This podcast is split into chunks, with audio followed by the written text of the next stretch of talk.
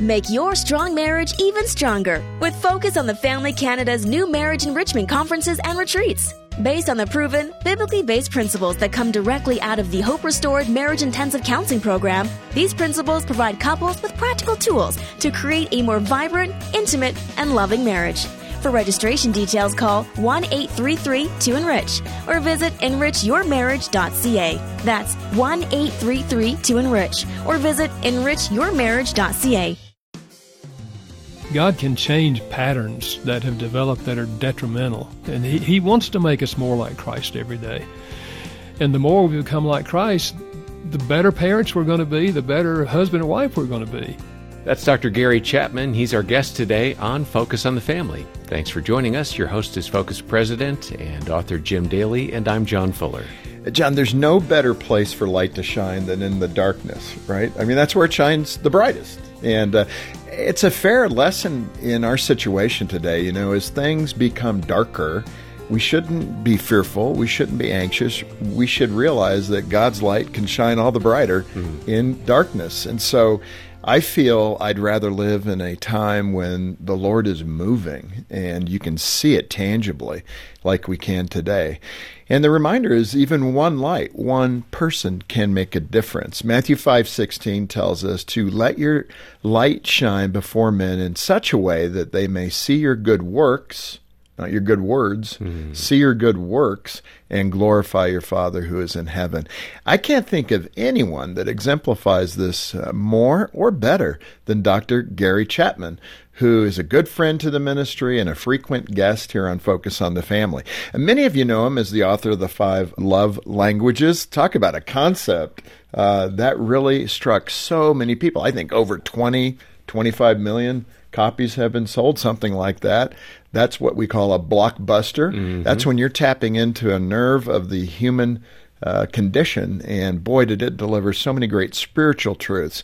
And uh, today we have the honor and privilege to talk to Gary Chapman, who has come out with another book, uh, his most recent, Life Lessons and Love Languages What I've Learned on My Unexpected Journey. Yeah, it is going to be a really fascinating conversation today. And if you'd like a copy of that book, stop by focusonthefamily.ca. And we have a whole archive of other uh, interviews with Dr. Chapman. Let me just say, if you are not familiar with him, he's an author and a counselor. He's been uh, on pastoral staff for over 50 years at a church. Uh, he's quite a remarkable uh, individual. the remarkable Gary Chapman. Welcome back, Gary. Thank you. it's so good to have you as always. Always fun and deep and insightful and spiritually insightful. Seriously, uh, this is a great time to honor you because of your recent book, but the things that you've learned uh, looking back on your journey. Let me start with this idea of looking back. You're, you're an accomplished author. I'm sure that you had some discussion with Carolyn about this, and yet at the same time, you're going, okay, Lord, what have you done with my life? That is a brilliant concept for each one of us yeah. to take a look, especially if we have a little bit of time on the horizon. If it comes up wanting, maybe you want to change some things to tune in with God, right? Yeah. Oh, yeah. yeah. This writing this book was a really spiritual experience for me. Yeah. Because I was looking back over all these years and uh, asking myself, you know, what did I learn? And looking at the hand of God, who brought about things I never would have even dreamed about. So, yeah, and I encourage everybody as you get a little older, begin to look back yeah. you know, and, and observe the hand of God. And also look at what you can learn from your failures as well as your successes. No, it's so good. Let's go back to the beginning. Uh, you grew up in a small town in North Carolina. How did the daily routine created by your parents, and you talk about this obviously in the book, but how did it help you develop your approach to things and especially giving parenting advice? They must have been pretty good parents. They probably weren't perfect. Yeah, yeah they were, you know. Uh, I think structure was one of the big things. you know, you get up in the morning, you go to school, you come home, you do your homework, and then you know we do dinner together, and and everybody has a job. As you got older, I washed dishes one night, my sister washed dishes the next night. It was just the two of us, and uh, but it was very structured. And in uh, in the summer, we were always working in the garden after we finished our homework with our dad, uh, and and learning how to plant all kind of things and grow all kind of things. There's just a little garden spot out behind the house, but a very structured life and also uh, centered around the church. Really, Huh. every Sunday morning we were there. Every Sunday night we were there. Every Wednesday night we were there. Those three things were just a given in our lives. And grew up in that framework. So, uh, just a deep, deep appreciation, really, for my parents, for my church, for the impact that they had on my life. You know, Gary, uh, a parent that has young children listening is going, well, that's the way it used to be. It's not that way today because of social media and pads and texts and phones and you name it. Uh, you're still counseling parents and, and spouses. What do you say to that excuse? Well, you know, I think it's easy for us to allow technology to control us instead of our controlling technology. One of the things that was meaningful to me then, was meaningful in my family when we had a family, was having dinner together every night. Mm-hmm. And there are many families that don't do that now. Yeah, just something that basic. Yeah, just that basic. And you not only eat, but you talk around the table at night. And we had to move our schedule when the kids were in sports and all that. Sometimes we'd eat early, sometimes we'd eat late, but we always had time to eat together and talk together. And uh, just that simple thing was a powerful thing in my own life. Uh, Yeah. It's just stability. You just knew what was going to happen, and you know. Uh, and with our children, our children look back on that and saying that's one of the most meaningful times in our family. Yeah, it's so time- good. And, you know, one thing that I think we did quite well was developing a pattern doing board games together. Oh yes. So the boys always enjoyed that, even now. I mean, Yeah. when we're together at the house for a birthday or something like that, or just dinner on Sunday night, Yeah. you know, we'll pull out the board games and play and talk around the house. And, And the thing with board games is you, you're interfacing with each other, looking Yeah. at each other. You know, whereas you're on the screen doing your own board, ga- your own game. You know, it's a it's a personal thing. so true. Now, looking back, of course, this is a memoir, really. So, looking back at God's influence in your life, even there, leaving your home, uh, it seems like kids are at a fork in the road. You chose wisely, obviously. Some young adults don't. Yeah. They feel freedom for the first time out from underneath their parents' roof, and they explore all the worldly stuff Yeah. to figure out if that's meeting a need. Yeah. Um, what do you think gave you the insight to do something like that? You know, to make the right choice. Well, I think when I was 17 and a senior in high school, I really had the sense that God was leading me into some kind of ministry. I'd given my life to Christ earlier. And I remember I had a, a few friends I called together and said, Can we just meet on Sunday afternoon and you guys pray with me that God will make clear, you know, what step I should take? And by the time that prayer meeting was over, I really sensed God had something for me to do vocationally. The only thing I knew you could do in those days would be to be a pastor or a missionary. And in my mind, missionaries lived in the jungle, and I didn't like snakes. so I figured God probably wanted me to be a pastor. That's a good choice. now, the good news, I mean, we're setting up like you're always making the right decisions, but you and Carolyn got married and you had a little issue over, uh, I think, cabinet door shutting or something, which I so appreciate because I have the same the same thing. Usually with the kids, like leaving the drawers open or the cabinet doors. Did you mm-hmm. have the Oh, same yes. experience? Yeah. Okay, what is it in us guys that we really like doors shut? But anyway, you experienced this with your wife. What Yeah, happened? you know, I, I never, I never anticipated that Carolyn and I would have any problems in marriage. We grew up in the same church, you know. In, in high school, I dated her best girlfriend, you know. and- that that could be a, but, but she broke up with me. Yeah. so I was free later on to date Carolyn. but at any rate, yeah, we had a wonderful, you know, time before we got married. We were in love and all of that. But, but we got married and all these things that I just didn't anticipate. You know, mm. like like simple things like that. She just didn't close drawers. You know, Yeah. and and, and she couldn't didn't close cabinet doors. And I couldn't conceive of why why any human being would not do that, you know. And I tried to explain to her, you know, mm. why. How successful was that It, explanation? it wasn't successful at all. In fact, after I don't know months, maybe nine months, I was on you know trying to get her to understand. Our little daughter, this was several years into our marriage now. Our little daughter fell and cut the corner of her eye on an open drawer. Mm-hmm. And when I came home, Carolyn told me what happened, and she had taken her to the doctor. The doctor had stitched it up, mm-hmm. and I said to myself, "Now God is working on her." and I thought, She'll close doors now. Well, you were ahead of the game. I thought you were going to say, and I thought to myself, keep my mouth shut. but you were already beyond that point. So. But you know, she still didn't close drawers after that. Well, but you also said you learned to shut the door yourself. Well, what happened was I did what someone had told me. I don't know who told me this. They said, if you got a problem, you don't know how to solve it. Sit down and just write out every possibility and then choose your best choice. So that's what I did. At first, when I wrote down was number one, I could leave her. You know, I just that's a possibility. I just leave her. Hmm. Second possibility, I could be miserable every time I see an open drawer for the rest of my life. Third possibility, which was the last one I could think of, I could close the drawers.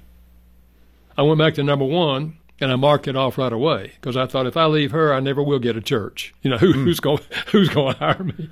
Especially when you say, "Why'd you divorce?" Well, she couldn't shut a drawer. and the second possibility, I said, I've been miserable long enough.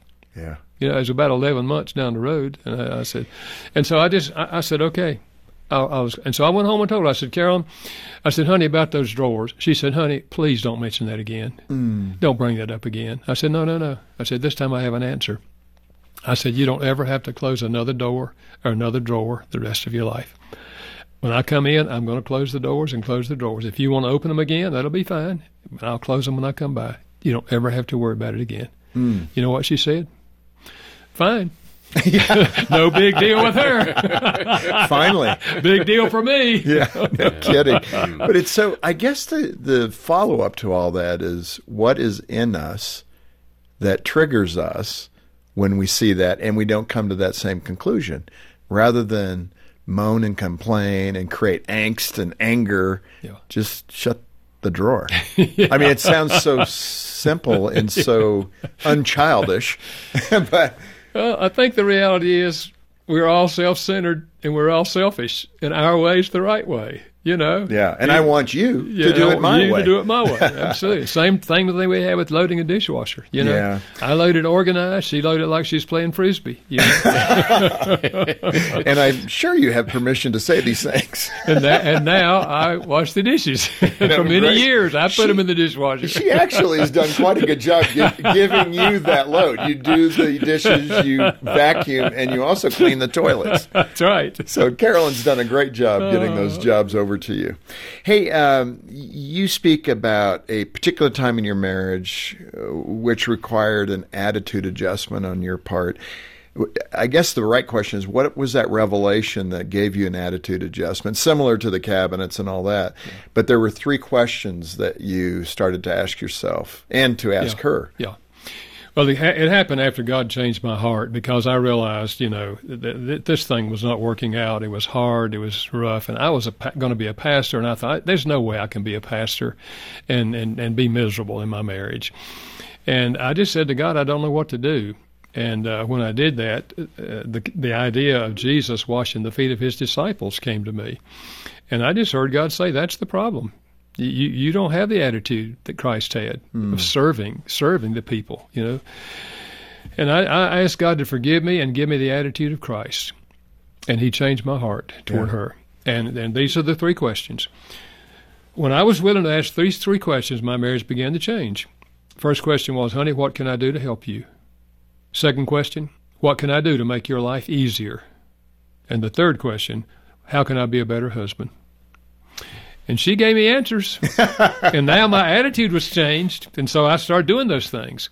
And within three months, she started asking me those three questions. Now, you know, when I go home and say this to Jean, she goes, Oh, did you sit with Gary Chapman on the broadcast? she has done that before. I got a great idea, hon. Yeah. Oh, you were talking to Gary Chapman. That's so good.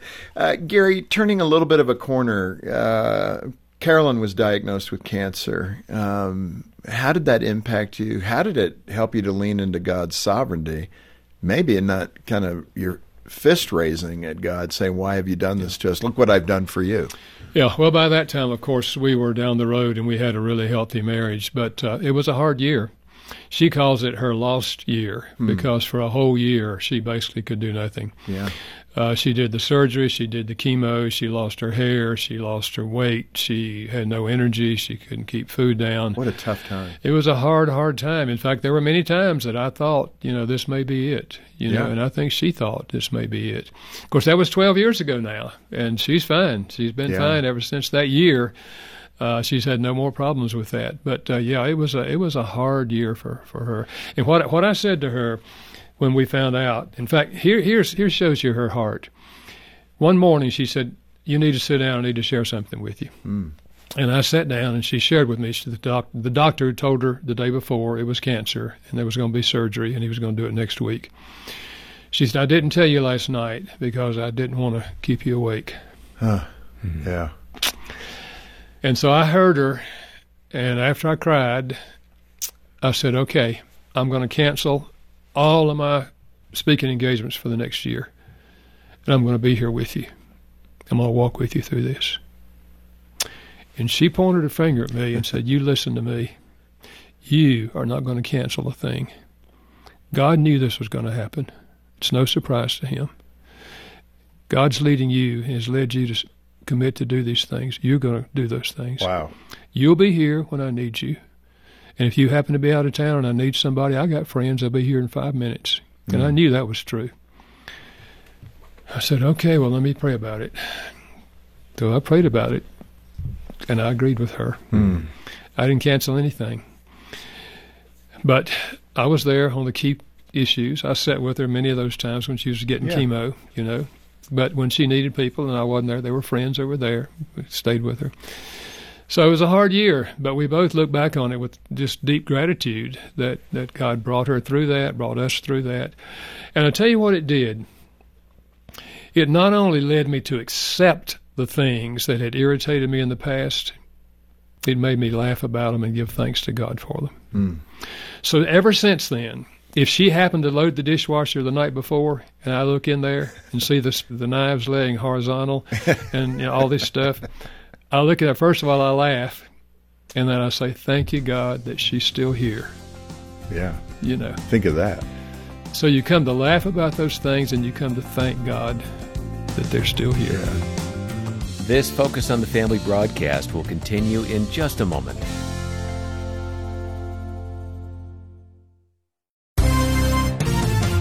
Financial Moments with Tom Copeland.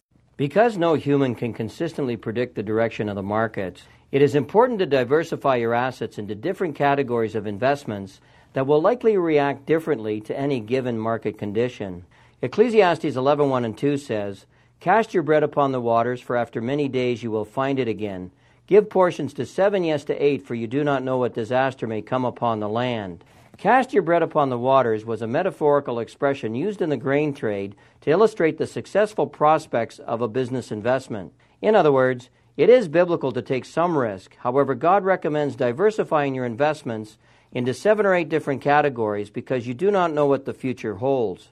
As a practical matter, diversification will reduce the risk and volatility of your portfolio. In summary, God recommends the diversification of investments that God has entrusted to you.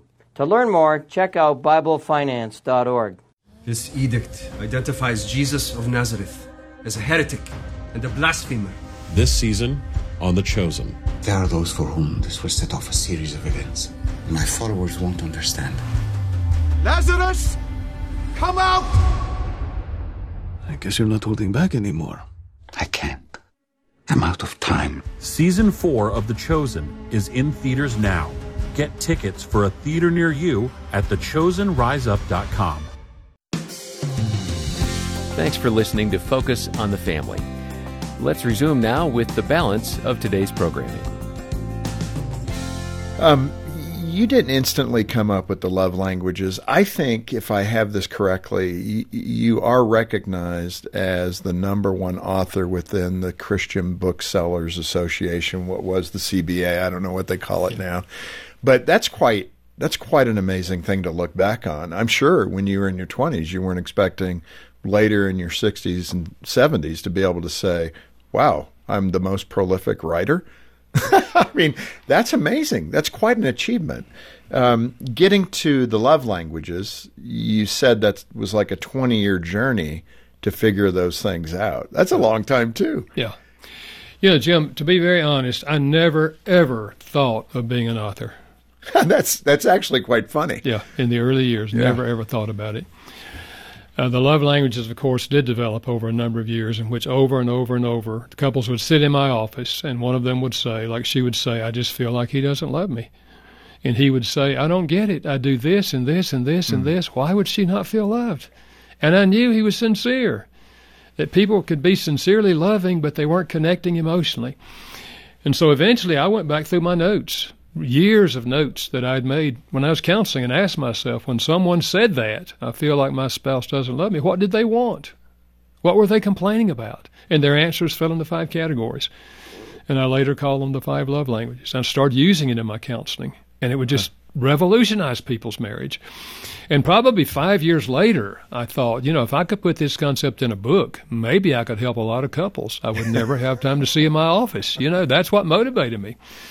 So, yeah, that's one of the things I look back at and, and I marvel, you know, how God has used books that I never ever anticipated writing. Right. You know? And all of them have been an overflow of my counseling with people. For those that may not have heard, uh, they're not one of the 20, 25 million. the five love languages, what are the five? Just to touch base with that. One is words of affirmation. One is gifts. One is acts of service, doing things for the other person. Actions speak louder than words to these people. Quality time, giving them your undivided attention and physical touch. Yeah.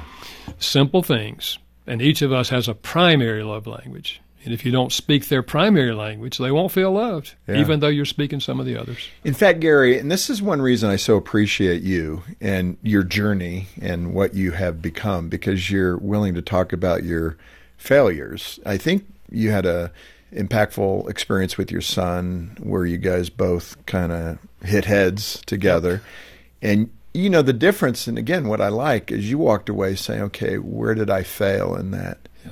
And the Lord showed you pretty quickly. Describe that because I think it could help a lot of us fathers.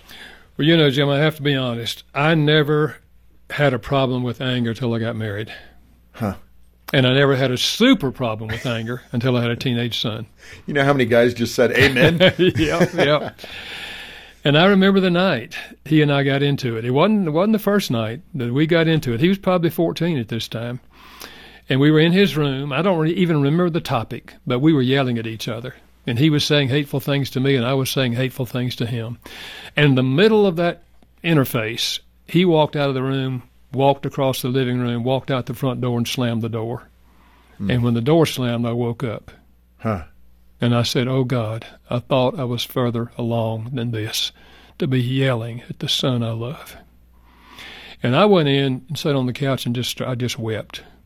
I can see the emotion now. Yeah, and Carolyn came in and tried to console me. She said, Gary, he has got to learn how to respect you.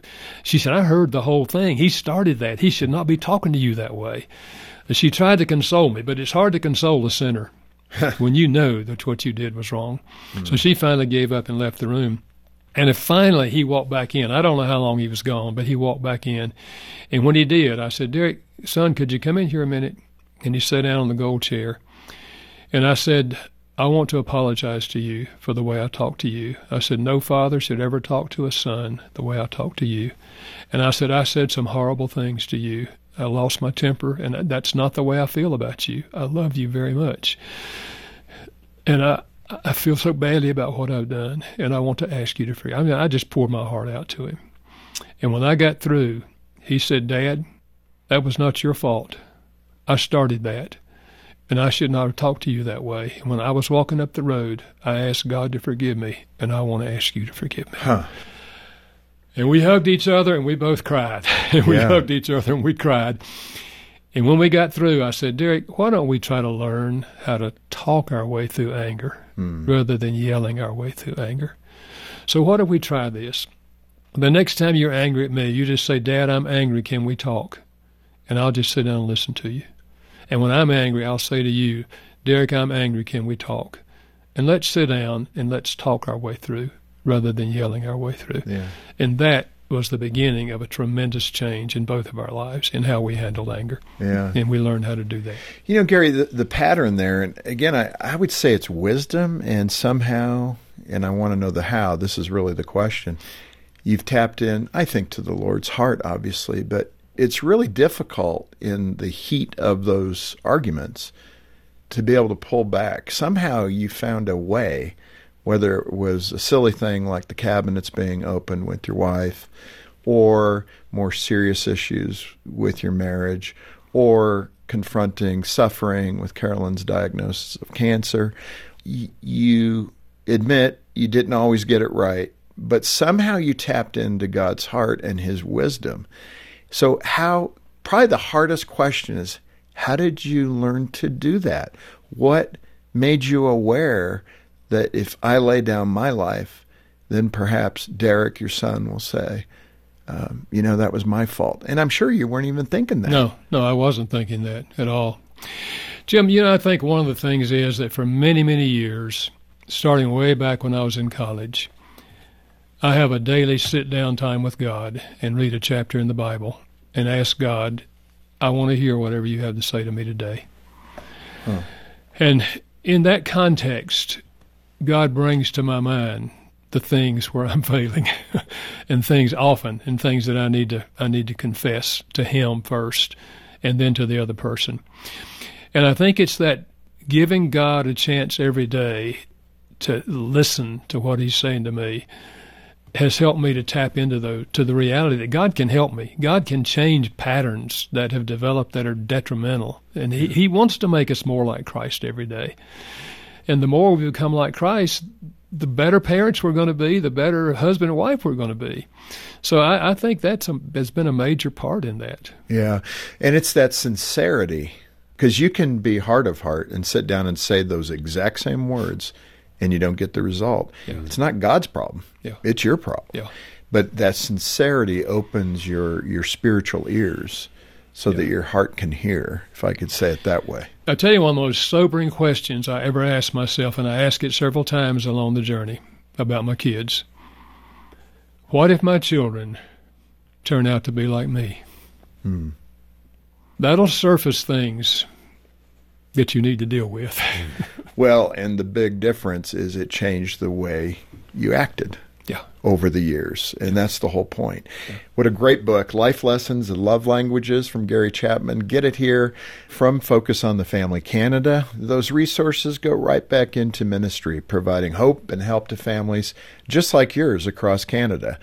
And we also have uh, the ability to pray for you, and we want to do that at Focus Canada. Uh, contact us so that we can lift you up in prayer and point you to other resources that can help you at your point of need. Yeah, get a copy of this book when you donate by calling 800, the letter A in the word family, 800 232 6459, or stop by focusonthefamily.ca. Gary, this has been so good. Thank you again for being with us. This is this is really good to look back. Thank you. Always enjoy being with you guys. And on behalf of Jim Daly and the entire team, thanks for joining us today for Focus on the Family. I'm John Fuller, inviting you back as we once again help you and your family thrive in Christ.